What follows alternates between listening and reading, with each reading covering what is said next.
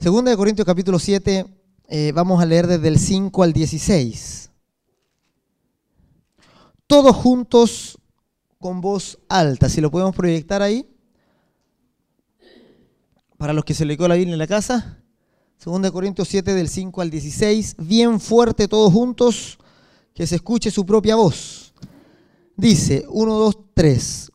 Porque de cierto, cuando vinimos a Macedonia, ningún reposo tuvo nuestro cuerpo, sino que en todo fuimos atribulados, de fuera conflictos, de dentro temores. Pero Dios, que consuela a los humildes, nos consoló con la venida de Tito. Y no solo con su venida, sino también con la consolación con que él había sido consolado en cuanto a vosotros, haciéndonos saber vuestro gran afecto, vuestro llanto, vuestra solicitud por mí, de manera que me regocijé aún más, porque aunque os contristé con la carta, no me pesa, porque aunque entonces lo lamenté, porque veo que aquella carta por algún tiempo os contristó. Ahora me gozo, no porque hayáis sido contristados, sino porque fuisteis contristados para arrepentimiento, porque habéis sido contristados según Dios, para que ninguna pérdida padecieseis por nuestra parte. Porque la tristeza que es según Dios produce arrepentimiento para salvación, de que no hay que arrepentirse, pero la tristeza del mundo produce muerte. Porque he aquí esto mismo de que hayáis sido contristados según Dios, qué solicitud produjo en vosotros, qué defensa, qué indignación, qué temor, qué ardiente afecto, qué celo y qué vindicación. En todo os habéis mostrado limpios en el asunto. Así que, aunque os escribí, no fue por causa del que cometió el agravio, ni por causa del que lo padeció, sino para que se os hiciese manifiesta nuestra solicitud que tenemos por vosotros delante de Dios. Por esto hemos sido consolados en vuestra consolación, pero mucho más nos gozamos por el gozo de Tito, que haya sido confortado su espíritu por todos vosotros. Pues si de algo me he gloriado con él respecto de vosotros, no he sido avergonzado, sino que así como en todo os hemos hablado con verdad, también nuestro gloriarnos con Tito resultó verdad. Y su cariño para con vosotros es aún más abundante cuando se acuerda de la obediencia de todos vosotros, de cómo le recibisteis con temor y temblor. Me gozo de que en todo tengo confianza en vosotros. Eh, el contexto de lo que Pablo está hablando, porque si leemos esto por primera vez no vamos a entender mucho de qué Pablo está hablando, ¿verdad? Eh, pero recordemos que el apóstol Pablo está recordando situaciones anteriores, Y situaciones que el conflicto, el gran conflicto que Pablo tuvo, ¿verdad? Con la iglesia de Corinto, que eran sus hijos. Pablo fundó la iglesia en Corinto. Entonces Pablo ama, ¿verdad? De una manera especial a los corintios. ¿ya? Sin embargo, por un grupo que vino de Jerusalén, eh, que hablaban mal en contra de Pablo, la iglesia tuvo un conflicto bien grande con él y Pablo dice que tuvo que enviarles una carta. Esa carta no la tenemos. Ya es una carta que se perdió, que Pablo le escribe a la iglesia de Corinto, que parece, por lo que dice ahí Pablo, que era una carta bastante dura.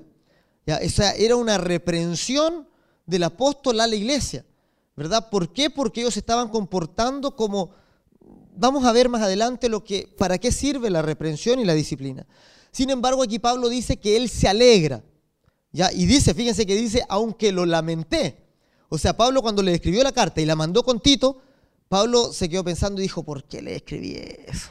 O sea, a lo mejor no tenía que haber sido tan duro. A lo mejor dice Pablo, lo lamenté porque yo sabía que esa carta los iba a, les iba a chocar, ¿verdad? los iba a contristar, dice la palabra, contristar significa entristecer. O sea, los iba a entristecer. Y entonces Pablo dice, lo lamenté en un momento.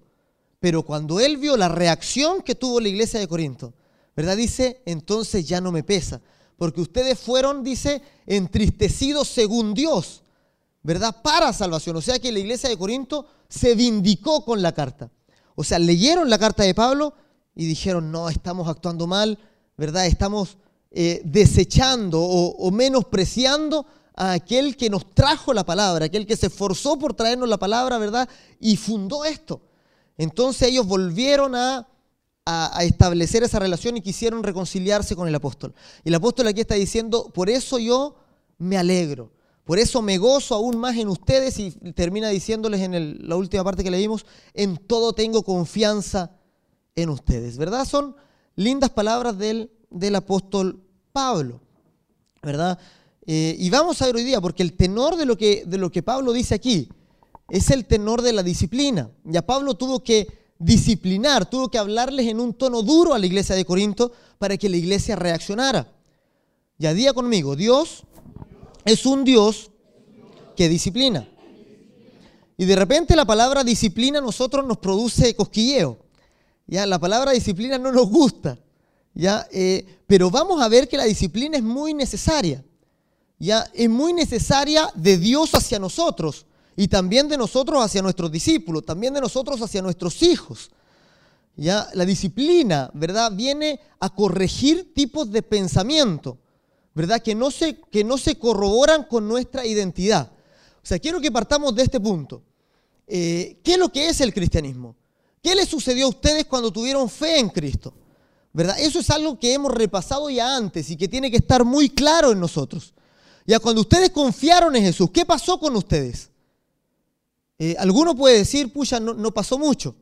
empecé a venir a la iglesia, pero la verdad es que eh, podemos confundirnos porque naturalmente parece que nada ocurre.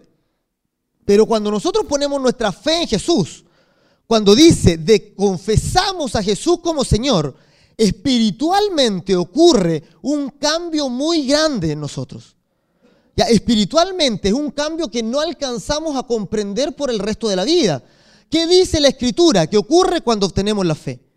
Cuando creemos en Jesús, ¿verdad? Eh, Juan capítulo 1 está diciendo, somos constituidos hijos de Dios. O sea, éramos ajenos, éramos, dice, enemigos de Dios en nuestra mente.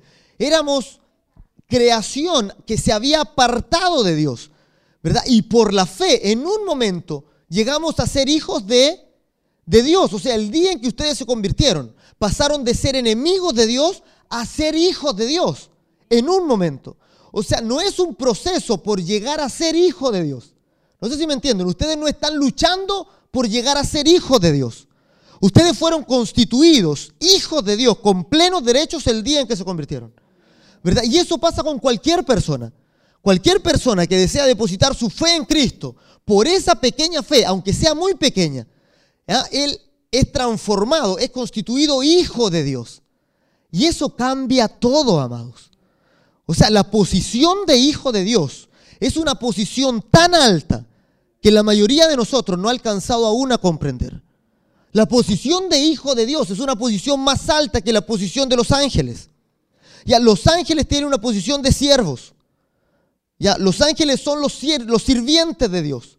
Ya, los mayordomos de Dios. Nosotros fuimos constituidos hijos de Dios. Por lo tanto, el apóstol Pablo le dice a la iglesia en, otra escritura, ustedes han de juzgar a los ángeles. Nuestra posición es mayor a la posición de los ángeles. ¿verdad? La posición de un hijo de Dios es una posición gloriosa. Y yo quiero que tú entiendas hoy día primero, antes que nada, la posición que tienes en Cristo. La posición nuestra en Cristo es una posición tremendamente gloriosa. Fíjate que Jesús vino, Y Jesús, yo le, he hablado antes de esto, que yo le llamo el intercambio glorioso que hizo Jesús con nosotros. Cuando Jesús vino, todos los hombres estaban declarados pecadores por la ley. Ya cuando Jesús vino, estaba la ley obrando sobre las personas. Y todo Israel estaba bajo el pacto de la ley. Entonces Jesús se enfrenta a Israel que estaba bajo la ley. O sea que Israel estaba todos considerados pecadores. Cuando Jesús vino no había ningún santo. Cuando Jesús vino no había nadie que podía considerarse justo ante Dios, porque todos estaban condenados por la ley. Entonces Jesús vino y todos eran pecadores, incluidos los maestros de la ley, incluidos los fariseos. Todos. ¿Verdad? Jesús vino a los pecadores. Él se acercó a los pecadores. ¿Y la obra de Cristo cuál fue? Que Cristo, estando en una posición de gloria, Cristo estaba en una posición de favor. Ya, él tenía el favor de Dios sobre él. Entonces, fíjense la escena. Estaba Jesús, ya, yo voy a hacer como que Jesús soy yo, ya, porque siempre que predica sale ganando en la, en las ilustraciones, ya. Entonces, imagínense, ya, yo soy Jesús, imagínense nomás, yo no soy Jesús, pero eh, no tengo delirio mesiánico. Imagínense, Jesús estaba y toda la humanidad enfrente de él. Toda la humanidad estaba caída. Toda la humanidad estaba eran pecadores, constituidos pecadores por la ley. La ley daba testimonio de su pecado. O sea, ninguno de ellos tenía nada que ver con Dios. Ya ninguno de ellos podía ser recibido por Dios por sus obras. Sin embargo, Jesús estaba en una posición de gloria. Jesús estaba en una posición de, de, gracia. O sea, él estaba recibiendo el favor de Dios. Por eso lo que Jesús oraba, Dios lo respondía. ¿Se recuerdan cuando Jesús estaba frente a la tumba de Lázaro? ¿Tenía alguna duda Jesús que Lázaro iba a resucitar? No, incluso oró y le dijo, Padre, yo sé que siempre me escuchas. ¿Verdad? Y yo sé que ahora tú también me vas a responder. Lázaro, ven fuera. Y Lázaro se levantó.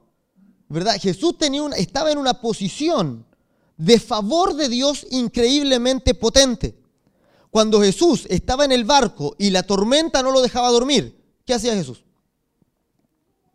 Y los discípulos pensaban que ya se iban a hundir porque la tormenta era muy grande y estaban todos desesperados. Jesús se levanta porque lo despertaron porque estaba durmiendo. Jesús dice, ¿para qué me molestan? ¿Cómo no? Y, se levanta y mira la tormenta y le habla a la tormenta. O sea, ¿quién de ustedes es capaz de hablarle a una tormenta?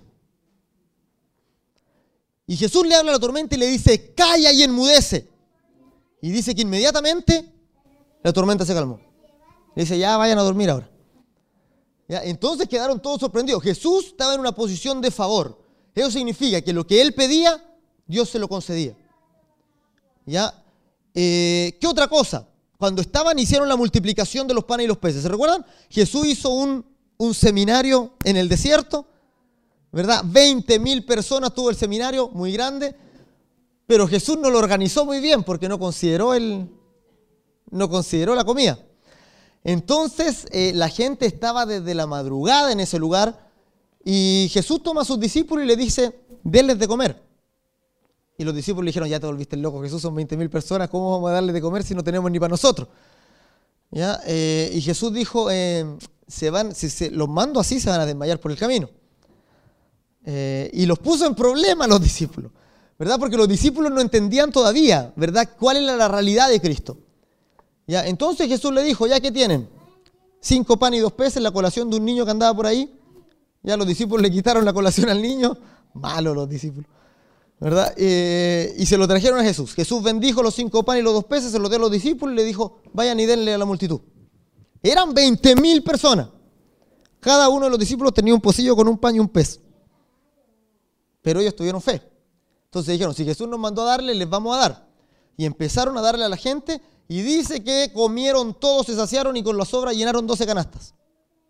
Ya, las 12 canastas seguramente se las llevó el niño para la casa, la mía sorpresa la mamá cuando recibió al niño con todo, con todo eso. Eh, entonces, eh, Jesús no, no, no, actuaba naturalmente. Ya, había algo sobrenatural en Jesús, que cuando uno andaba con él, sabía que cualquier cosa podía pasar en cualquier momento.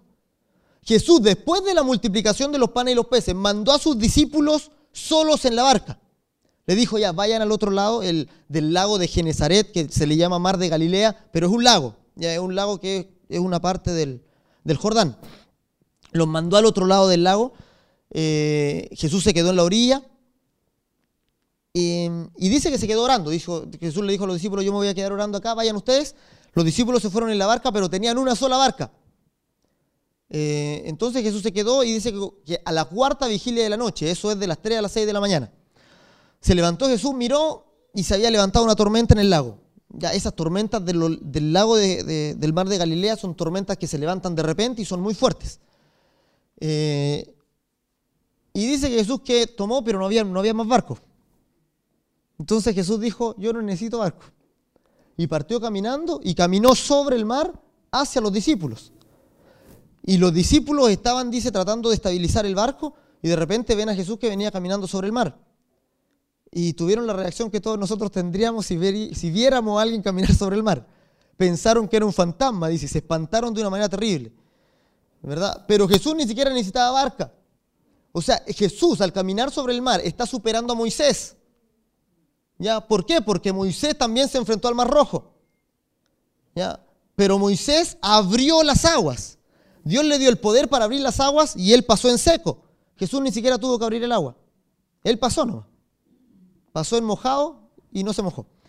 Entonces, eh, si se fijan, Jesús, Jesús les quiso demostrar a sus discípulos que él estaba en una posición de, de favor, ya, de favor pleno de Dios. Y Jesús con su muerte lo que hace es intercambiar la vida de él con la vida de los pecadores. O sea, la obra de Cristo es venir, mostrar cómo se vive en el favor de Dios. Durante tres años lo mostró. Y luego nos dijo, ahora ustedes toman mi lugar y yo tomo el lugar de ustedes. Y cuando va por enfrentarse a la cruz, Jesús hace lo que se llama este intercambio glorioso, en que los pecadores fueron puestos en el lugar de favor y Cristo, que estaba en el lugar de favor, fue puesto en el lugar de los pecadores. Y Cristo muere asesinado como un pecador. Cristo sufre las consecuencias de un pecador y muere en la cruz, llevando el pecado de todos los pecadores, para que estos pecadores pudieran ahora estar en una condición de gracia y de favor, tal y como la tenía Él. Entonces, amados, nosotros hoy día nos encontramos en una posición de favor. Nosotros nos encontramos en la misma posición que Jesús tenía cuando Él estaba sobre la tierra. Por eso Jesús, le, y eso nos cuesta mucho comprender. O sea, Jesús, dice la Biblia, nos trasladó del reino de tinieblas al reino de su amado Hijo. ¿Verdad? El apóstol Pedro dice, Él nos llamó para que anunciáramos las virtudes de aquel que nos llamó de las tinieblas a su luz admirable. Efesios capítulo 2, no tengo todo el tiempo para, para mirar los versículos, es muy corto el tiempo. Dice Efesios 2.6, dice que juntamente con Cristo Dios nos resucitó y juntamente con Él nos hizo sentar en lugares celestiales con Cristo Jesús. O sea, fíjense, ¿cuál es la posición espiritual que ustedes tienen? Ya, leámoslo, ya, aunque no tengamos mucho tiempo, pero leámoslo. Dice, todos juntos, y juntamente con Él nos resucitó y asimismo nos hizo sentar en los lugares celestiales con Cristo Jesús. O sea, ¿cuál es la posición espiritual de ustedes? ¿Dónde están ustedes espiritualmente ahora? Están sentados. Estoy sentado en la silla en el culto. Esa es su, ese ahora es su posición natural, su posición física. Están sentados acá. ¿Verdad? En una iglesia pequeña de Hualpén. Pero espiritualmente, dice la Biblia, están sentados en los lugares celestiales con Cristo Jesús. ¿Qué significa eso? Que nuestra posición espiritual está al mismo nivel de Cristo Jesús. Eso es lo que la Biblia nos da testimonio y eso es lo que la Biblia llama la verdad. La verdad es una realidad que está más allá de nuestra concepción física. Es una realidad que la Biblia nos llama a afirmar, aunque nuestros ojos vean otra cosa. Entonces, la verdad se trata de una realidad. ¿Verdad? La verdad es, la realidad espiritual que estamos viviendo. Pero ¿cuál es el drama de todos nosotros? ¿Cuál es el drama de todos los creyentes? Que Dios hizo esto, Dios nos sacó de aquí y nos puso acá. Él nos puso y nos sentó juntamente con Cristo en lugares celestiales. Diga conmigo, yo estoy sentado con Cristo en lugares celestiales. Convénzase de eso. ¿ya? Nos sacó de aquí y nos puso acá. Por eso yo les decía en una predicación anterior, el cristianismo no es una religión donde nos vamos superando todos los días. Fíjense, fíjense en esto, lo que estoy diciendo. Puede parecer blasfemia, pero no lo es. el cristianismo no es como las demás religiones. Todas las demás religiones ya eh, tratan de hacer una superación personal, ya por medio de la modificación de la conducta. O sea, trata de modificar el pensamiento y la conducta para para modificar ciertas cosas en la persona y que ésta vaya mejorando. ¿Verdad? Se supone que tiene que ir mejorando hasta llegar a un estado. El cristianismo no es como esas religiones. El cristianismo dice, Cristo te sacó de aquí y te puso acá. O sea, recorrió todo el camino inmediatamente. No es un proceso de irse superando. Te sacó de acá y te puso y te sentó con Cristo en lugares celestiales. Inmediatamente. El verso no dice, que nos está sentando en lugares celestiales. El verso no dice que ojalá algún día estemos sentados en lugares celestiales. Dice, juntamente con Él nos resucitó. Y el tiempo griego que utiliza ahí el tiempo oristo, que indica una acción en el pasado que se hizo una sola vez y que no se repite. ¿Ya? Juntamente con Él nos resucitó y nos hizo sentar juntamente con Él en lugares celestiales. O sea, ya lo hizo. Eso ya se completó, se terminó. Por eso, por eso el libro de Hebreo dice, con una sola ofrenda hizo perfectos para siempre a los que por él se acercan. O sea, ustedes fueron perfeccionados de una vez para siempre por una sola ofrenda, que es la ofrenda del cuerpo de Cristo. ¿Se fijan? Ya no están ustedes en proceso a llegar a, ustedes ya fueron puestos en el lugar. Pero ¿cuál es el drama de esto? ¿Qué es lo que ocurre? ¿Y por qué es necesaria la disciplina? Que nuestra mente, como, como este cambio es tan fuerte, este cambio es un cambio del cielo, de la tierra al cielo. Es un cambio del infierno al cielo, es un cambio muy grande, en un solo momento, en un día. ¿Verdad? Dios hace esto inmediatamente cuando nos convertimos. Nos pasa de la posición de enemigos a la posición de hijos de Dios. ¿Qué pasa? Que como el cambio es tan fuerte, como el cambio es tan potente, nuestra mente no alcanza a, digamos, no alcanza a asimilarlo.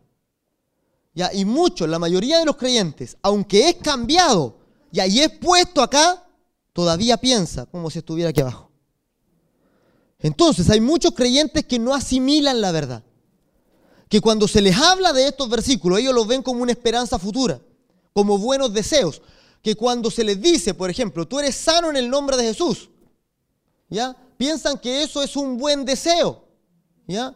O sea, si estás sintiendo síntomas de enfermedad y yo te digo, pero la Biblia dice que por su llaga fuiste sanado, ya piensan que eso es un buen deseo para el futuro.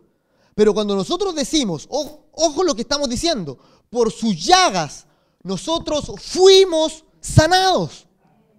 O sea, no estamos diciendo, por sus llagas seremos sanados. Estamos hablando de una realidad que ya ocurrió. Cuando yo le digo, ya por sus llagas fuiste sanado, eres sano en el nombre de Jesús. ¿Qué le estoy diciendo? Le estoy recordando a Rubén la realidad de donde él está puesto. Porque donde él nos puso aquí arriba, no hay enfermedad. La posición en que, que Cristo Jesús nos puso, no hay dolencia. La posición donde Él nos puso, no hay temor. Fíjense, si ustedes entienden y pudieran asimilar completamente la verdad de que están sentados en lugares celestiales juntamente con Cristo, ¿qué temor van a tener de ahí en adelante? ¿Van a tenerle miedo a algo? ¿Van a, van a estar alguna vez amedrentados por alguna situación que les ocurra? Jamás. No tendrían miedo de nada, porque están sentados con Cristo en lugares celestiales. O sea, están en la posición de favor. Si ustedes piden, Dios les responde. Y eso es lo que Jesús les quiso meter a los discípulos en el corazón. Y los discípulos no terminaban de creer. Jesús les dijo, hasta ahora nada habéis pedido en mi nombre. Pidan y se les dará. Busquen y encontrará. Llamen y se les abrirá. Jesús les dijo a sus discípulos, cuando ustedes pidan, ni siquiera yo voy a interceder por ustedes, porque el Padre mismo los ama o sea, Jesús le dijo, ustedes están en una posición donde están recibiendo el amor de Dios. Ya el mismo amor que el Padre me tiene a mí, ahora lo están recibiendo ustedes porque Jesús hizo ese cambio. Entonces Jesús le dijo, ya no tengan miedo.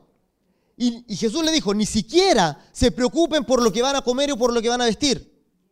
Porque de esas cosas se preocupan los gentiles que no conocen esta verdad. Pero ustedes que saben que fueron trasladados de este lugar a este lugar, ustedes ya no se preocupan por el venir.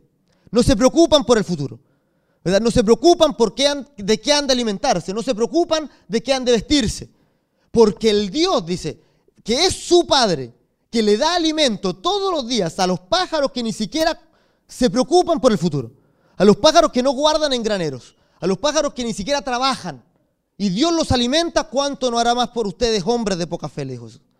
Y si Dios viste así al lirio del campo, que dice que ni Salomón con toda su gloria se vistió como uno de ellos, ¿cuánto más no hará por ustedes? Entonces Jesús le quiso meter a sus discípulos en la cabeza de que estaban acá. ¿Verdad? Se los quiso decir. Y toda la predicación de Jesús a sus discípulos se basa en eso. Se basa en meterles en el corazón que ya no estaban aquí, que ahora están acá. Toda la predicación. Jesús le dijo a sus discípulos, ustedes son dueños de todo.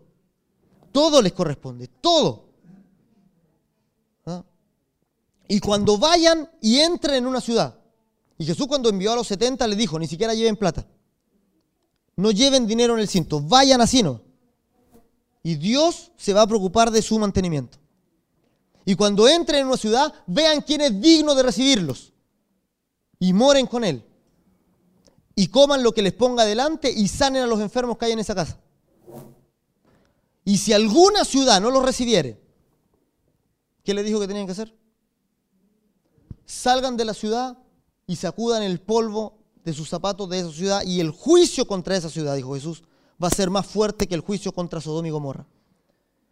Entonces, amados, tenemos una posición espiritual tan alta que nuestra mente no alcanza a comprenderlo. ¿Verdad? Muchas de las mentes de nosotros todavía están aquí abajo, cuando Dios nos ha puesto acá arriba. Es como, es como si ustedes fueran los dueños del el templo, ustedes fueran los reyes y ustedes tomaran a un mendigo y lo convirtieran en príncipe. ese, es más o menos el cambio que tuvimos. Éramos mendigos, no teníamos nada que ver con Dios, no podíamos recibir nada de Dios. Y en un instante, por la fe, fuimos convertidos en hijos de Dios. Entonces, ustedes, ustedes ahora al mendigo lo toman, que, que es más o menos la figura de Mefiboset en el Antiguo Testamento. Ya toman al mendigo, lo visten de ropas reales, les dicen el palacio es suyo. Le dan ese favor. ¿Y qué pasa? Que el mendigo, como todavía piensa como mendigo, sigue sufriendo hambre y sigue estando en la puerta con la cabeza gacha sin atreverse a levantarla. ¿Qué harían ustedes con él? Le pegarían su retapo, ¿verdad? O sea, irían y le, dirían, oye, no tenéis que vivir así. ¿Ya? ¿Estáis? Mira la ropa que tenéis puesta. Estáis vestido de ropa real. El palacio es tuyo. Tenía hambre, anda y come. Ya, todo lo que hay en el palacio es tuyo. Y el mendigo está ahí. Hay muchos cristianos así. Hay muchos cristianos sufriendo la miseria espiritual, cuando todo, ¿verdad? Lo del Padre les pertenece. Es como el hijo mayor de la parábola del hijo pródigo, ¿verdad? Papá, siempre te he servido, nunca me has dado un cabrito para yo comer con mis amigos. Nunca he hecho un asado con mi amigo. Y el papá le dijo, pucha, si no hay, asado, si no hay comida asado, ¿es problema tuyo? Le dijo, pero todos los animales que yo tengo son tuyos. Siempre te han pertenecido. Podías tomar el que quisieras, cuando quisieras. Podías haber hecho fiesta todos los días si querías. Pero no lo hiciste. Porque no entendiste que yo soy tu papá y que todo lo mío es tuyo. Muchos creyentes no entienden la posición de hijo de Dios. Y por eso no piden, por eso no reciben y por eso viven miserablemente. ¿Verdad? Amados, entendamos nuestra posición en Cristo. Ahora, ¿a qué voy? ¿verdad? Porque lo que leímos en 2 Corintios habla de disciplina. Pablo tuvo que disciplinar por carta a los corintios. ¿Y para qué es la disciplina? Fíjense, la disciplina es para corregir un pensamiento que no está de acuerdo con nuestra identidad, con lo que somos. ¿Cuándo usted disciplina a su hijo, por ejemplo? Ahora, si usted no disciplina a su hijo, está en graves problemas. ¿Ya? Y ojalá que ese cabrón no crezca pronto porque le va, le va a causar problemas. ¿Ya? Eh, la disciplina es necesaria para lo, fíjense, Efesios 6:4 dice, "Y vosotros padres no provoquéis a ira a vuestros hijos, sino criadlos en la disciplina y amonestación del Señor." O sea, criadlos en disciplina es lo contrario a provocarlos a ira. Muchos papás en vez de disciplinar a sus hijos los provocan y causan rabia en el hijo. Ya, pero la disciplina no produce rabia. Porque la disciplina es el ajuste de un pensamiento para que el hijo comprenda quién es y cómo debe actuar. Si ustedes pillan a su hijo, por ejemplo, robando, ¿lo disciplinarían? Si ustedes miran y de repente va y le gustó el juguete del amiguito. Ustedes lo cachan ahí que le está echando el ojo al juguete. Y cuando ustedes se van del lugar, su hijo va y tira las manos. ¿Ustedes lo van a dejar que lo hagan no? van a decir, ay, si total es niño. No, ustedes lo, lo que deberían hacer, deberían tomarlo y decirle, hijo, nosotros no somos ladrones. ¿ya? Tú no tienes por qué tomar de lo ajeno, ¿ya? porque eh, no, eres así, ¿verdad? Nosotros no somos así. Ya tú no estás para eso. Entonces el niño, ¿qué entiende? El niño entiende, no tengo que robar. ¿Por qué? Porque no soy un necesitado ni un mendigo. El papá le va a decir, nosotros tenemos y si querés te puedo comprar el juguete. No es necesario quitárselo a otro. Y el hijo, ¿qué pasa? Endereza el pensamiento. Y ahí y se le va a quedar grabado para siempre. Y cuando sea grande, ¿verdad? Y tenga la posibilidad de echar mano, en, sea gerente de una empresa, por ejemplo, y tenga la posibilidad de hacer negocios truchos, no lo va a hacer porque el papá le enseñó cuando chico que no era necesario tomarlo de otro. ¿Verdad? Que él podía tener lo suyo propio y que tenía que estar contento con lo que tenía. ¿Verdad? Entonces la disciplina a tiempo cambia formas de pensar. ¿Por qué Dios es necesario que nos discipline? Porque siendo príncipes estamos teniendo actitudes de mendigo. Cada vez que nosotros tenemos pensamientos que se riñen con nuestra posición espiritual, Dios tiene que disciplinar. Y Dios disciplina porque Dios está más interesado en que vivamos bien que nosotros mismos. ¿A cuántos de ustedes les gustaría vivir mejor? Vivir con una mejor calidad de fe. A todos. Sin embargo, fíjense, en eso Dios está más interesado que ustedes. Dios desea más que ustedes comprendan su posición y que vivan como Él. La idea que Dios tiene es que ustedes vivan como Jesús. Que ustedes le sigan las pisadas a Cristo. ¿Verdad? Que ustedes tengan esa misma estampa que Jesús tenía. Esa misma gracia al presentarse ante las personas. ¿Verdad? A Jesús lo seguían las multitudes porque nadie hablaba como Jesús. Porque cuando Jesús hablaba era, era ver al dueño del mundo hablando. Y lo seguían las multitudes para donde él iba. El deseo de Dios es que tú vivas a ese mismo nivel. Y por eso cuando tienes pensamientos que no están acá, sino que están por aquí abajo, entonces Dios te disciplina. Y es necesaria la disciplina. Cuando tú tienes temor, ¿verdad? De alguna circunstancia, ¿verdad? Y viene Dios y te dice, ¿verdad? Yo soy tu escudo, yo soy tu fortaleza. No temas y tú sigues teniendo miedo. ¿verdad? Y luego viene otra vez con la palabra y te, ¿verdad? Y tú sigues teniendo miedo y tú sigues. E insistes, ¿verdad? En mantenerte en una posición aquí abajo. Entonces es necesaria la disciplina. Por eso el libro de Hebreos dice, ¿quién es el hijo a quien el padre no disciplina? Si Dios, si Dios no nos disciplinara, dice, nos tendría como votados. ¿Verdad? O sea, seríamos como, no seríamos hijos, porque nos mantendría en una posición de, no cuidado, digamos. Y aquí Pablo le está diciendo, cuando les escribí la carta, dice Pablo a los Corintios, ¿verdad? No lo hice por el que cometió el agravio, o sea, no lo hice por causa del que pecó, ni por causa del que lo recibió, sino para que vieran qué solicitud tengo yo por ustedes. O sea, Pablo dice, yo les escribí esta carta amonestándolos duramente, para que vean cuánto yo me preocupo por ustedes. La disciplina de Dios nos da cuenta de cuánto Dios se preocupa por nosotros. Y la disciplina de Dios puede venir en diversas formas, en diversas maneras. La idea es que entendamos que estamos siendo disciplinados por Dios.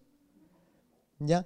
Dios nos puede disciplinar de muchas formas y puede utilizar muchos elementos para, para que entendamos esa disciplina. ¿Ya? Siempre yo le he dicho a los hermanos, Dios no envía la enfermedad. ¿Ya? Dios no es el Dios que enferme a alguien. ¿Ya? Sin embargo, por nuestros pensamientos podemos caer en enfermedad. Y Dios va a usar la enfermedad para hacernos entender que ya no estamos acá, sino que estamos acá. ¿Verdad? Muchas veces Dios va a usar cosas que pueden parecer negativas en el momento. Dios puede usar a lo mejor conflictos con familiares. Dios a lo mejor puede usar accidentes. Dios quizás puede usar un montón de cosas que no es Dios directamente que las envía, ¿verdad? Sino que son cosas que ocurren. ¿verdad? Todos nos ocurren. Todos en algún momento nos enfermamos, todos en algún momento sufrimos accidentes, todos en algún momento eh, tenemos conflicto quizá con alguna persona, todos tenemos problemas, no estamos libres de eso. ¿Verdad? Y todo lo que nos ocurre, Dios lo utiliza, ¿verdad? Para que cambiemos nuestra mentalidad, para llevar nuestra mente a la verdad, a la posición donde realmente estamos. ¿Verdad? Entonces, recibamos la disciplina del Señor. Si estamos sufriendo algún conflicto, si estamos viviendo algún algo, ¿verdad? Que no nos gusta vivir, entendamos que Dios está utilizando eso para cambiar nuestra forma de pensar. Para que ya no pensemos como si estuviéramos acá esclavizados como antes, sino que pensemos como los libres hijos de Dios que son, ¿verdad? Y cambien su manera de, de pensar, cambien su manera de, de vivir. Romanos 12.2, ¿verdad? Dios, eh, el apóstol Pablo está expresando la voluntad de Dios y dice, no se conformen a este siglo. ¿Qué significa eso? No vivan como las demás personas que viven en este siglo. Este siglo no se refiere a un lapso de 100 años, significa esta era, o e, la era en la que estamos viviendo. Dice, no se conformen a este siglo, no vivan como, todas las personas viven. Ya, no se amolden a ese estilo de vida, sino sean transformados por medio de qué? De la renovación de su entendimiento. Otra vez, ¿verdad? Nuestro entendimiento está aquí abajo cuando la verdad es que estamos aquí arriba. Entonces el apóstol Pablo dice, transformen su entendimiento para que comprueben cuál es la buena voluntad de Dios, agradable y perfecta. O sea, cuando cambien el entendimiento para que entiendan de una vez que están aquí arriba y vivan conforme a esta verdad. Amén. Vivamos conforme a esa verdad. Entonces, eh, vamos a orar al Señor. Y vamos a pedir al Señor que Él nos afirme en la verdad. Estar parado en la verdad significa declarar que estamos aquí arriba y no ahí abajo. Si estamos sufriendo la enfermedad, ¿verdad? Eh, declaremos nuestra salud en Cristo Jesús. Porque espiritualmente estamos aquí arriba y aquí arriba no hay enfermedad. La escritura dice, porque así como Él es, así somos nosotros en este mundo. Fíjense qué poderoso es eso. ¿verdad? Así como Cristo es, Así somos nosotros en este mundo. ¿Verdad? Si usted está sintiendo enfermedad, usted va a decir, ¿Jesús tiene esa enfermedad en el cielo? No. Así como tú eres, así soy yo en este mundo. ¿Verdad? Si está teniendo miedo, pánico de algo, usted va a mirar al cielo y va a decir, ¿Cristo tiene pánico en el cielo? No. Así como tú eres, así soy yo en este mundo. Eso es amoldarse a la verdad. Eso es estar parado en la verdad. Entonces, vamos a levantarnos, a ponernos en pie. Y si usted está enfermo, va a decir, por las llagas de Cristo he sido sanado. No son los buenos deseos para el futuro. Es una realidad que ya ocurrió. Una realidad que ya está completa en Cristo Jesús. Es la obra terminada y consumada de Cristo en la cruz por nosotros. Lo que vamos a hacer es ajustar nuestra mente a esta realidad nueva. Ya no es un proceso de llegar al lugar. Ustedes están puestos ahí, pero no lo terminan de creer. Ya por más domingos que vienen y por más predicaciones no terminan de creerlo. ¿Ya? Hasta yo me veo cabezazos en las paredes porque no lo logro entender. Entendamos la posición que tenemos en Cristo. Entendamos dónde Él nos puso. ¿Verdad? Cada vez que leo la escritura me asombro de la posición que tenemos en Cristo. ¿verdad? Es asombrosa. Yo creo que vamos a terminar nuestra vida y son muy pocos los que van a entender en realidad lo que Cristo hizo en la cruz, ¿verdad? Y la magnitud, el alcance de la obra de Cristo a nuestro favor. Entonces ustedes declaren la verdad ahora. Vamos a orar, ¿verdad? Y usted declare. Y la Biblia dice, si ustedes tienen fe como un grano de mostaza, o sea, una pequeña fe, ustedes le dirán a ese monte, monte, salte de ahí y échate en el mar y el monte saldrá. Si ustedes están sufriendo algún obstáculo, si tienen algún monte frente a ustedes, ¿verdad? Ustedes tienen que hablarle al monte. Si están viviendo una tormenta, tienen que hablarle a la tormenta. Actúen como Jesús actuó. ¿Verdad? Si están, lo que estén viviendo, hablen. ¿Verdad? No mantengan su boca cerrada, porque en la boca de ustedes hay autoridad, por cuanto son hijos de Dios. ¿Verdad? Hay autoridad para lo bueno y para lo malo. El poder de la vida y de la muerte está en su lengua. Por eso si usted sigue afirmando que está enfermo, la enfermedad no se va a ir. ¿Cuál es la declaración del enfermo? Soy sano por las llagas de Cristo. Por las llagas de Cristo he sido sanado. He sido sanado. Ni siquiera diga voy a ser sanado. Diga he sido sanado en Cristo. Y la posición actual que tengo no es de enfermedad, sino de salud. La posición actual que tengo no es de temor, sino que es eh, la posición misma, la misma posición que tiene Cristo Jesús en los cielos. Vamos a invocar el nombre de Jesús una vez con todo nuestro corazón y vamos a orar. Y en la oración usted declare, si hay algo, ¿verdad? Que está eh, trayendo eh, está afectando su vida espiritual. Usted háblele, ¿verdad? Háblele al problema, que se desarraigue y salga. Háblele al lo que sea, ¿verdad? Pero hable, no tenga temor de hablar. Jesús le habló a la tormenta, Jesús le habló a la fiebre de la suegra de Pedro. Jesús le habló un montón de cosas. A Jesús le habló a una higuera que no tenía fruto, ¿verdad? Haga como Jesús y tenga la fe de Cristo. Invoquemos el nombre de Jesús una vez con todo nuestro corazón y vamos a orar. Vamos a pedir que nuestra mente cambie para posicionarse en el lugar donde estamos y que podamos entender si estamos siendo disciplinados por Dios, comprendamos esa disciplina, comprendamos para qué es.